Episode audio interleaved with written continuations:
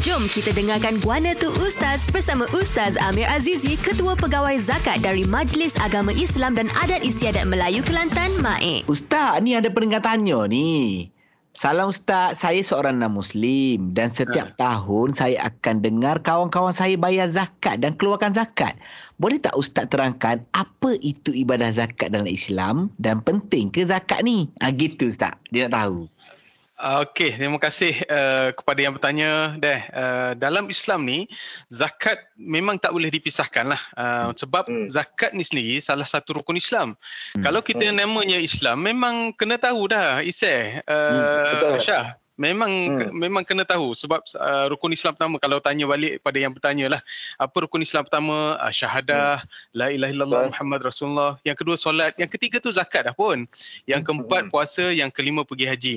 So definisi zakat ni memang maksud dia pun dah maksud zakat itu ya zakat syait maknanya bersihkan sesuatu uh, berkembang subur hmm. dan orang Islam dia wajib beriman kepada qada uh, apa ni apa ni uh, rukun Islam tu sendiri hmm. orang Islam wajib hmm. beriman pada semua rukun Islam dan kita wajib penuhi rukun Islam itulah uh, dalam surah al-baqarah Allah Taala sebut wa aqimus salata wa atuz zakata warka'u ma'ar raki'in dan dirikanlah sembahyang serta tunaikanlah zakat rukuklah kamu bersama-sama hmm. orang yang rukuk so kalau ibadah ni uh, kepada yang bertanya itulah uh, kita nak faham hmm. macam nilah uh, sebab zakat wajib bila wajib kita buat dapat pahala tinggal hmm. dapat dosa bang. Oh. itu masalahnya.